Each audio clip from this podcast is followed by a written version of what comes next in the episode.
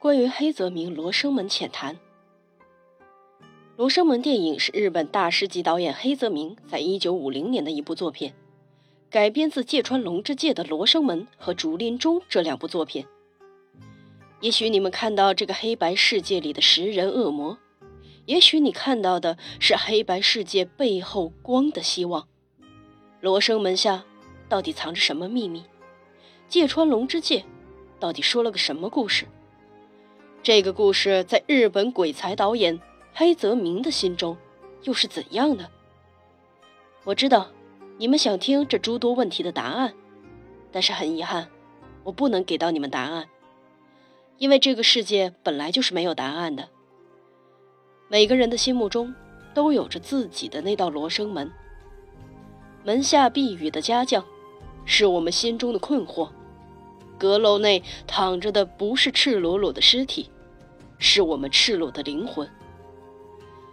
那里面有把蛇当做鱼竿贩卖的骗子，有拔了骗子头发拿去卖的商人，或许也有因为不愿意做这两件事而饿死在这惶惶人世的良心。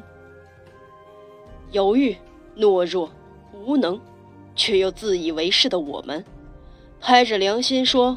就算是饿死，也要做个清清白白的人。可死亡面前，没有人是清白的。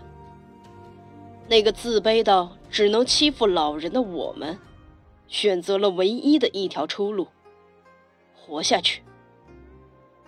然而到这里，故事都还没有开始，因为活下去，故事才有了开始的机会。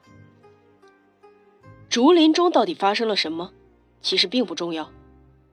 人生不是一部悬疑片，人生是一场默剧。看剧的人永远想知道他们想要知道的结局。武艺超群的强盗，高风亮节的武士，刚烈贞洁的少妇，置身事外的樵夫，还有那个想要超度众生的黑泽明。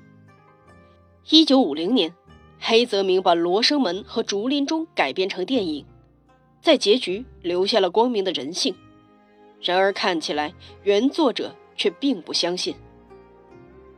那么，在这个故事里，你又是谁呢？你是那个自以为武功高强的强盗吗？还是那个自命清高的武士？你是那个到处立牌坊的少妇吗？还是你像黑泽明一样，想要做个超度黑暗的和尚？我是那个抢了婴儿衣服，从雨中来，又回到雨中去的乞丐，在这个黑白的世界，没心没肺的活着。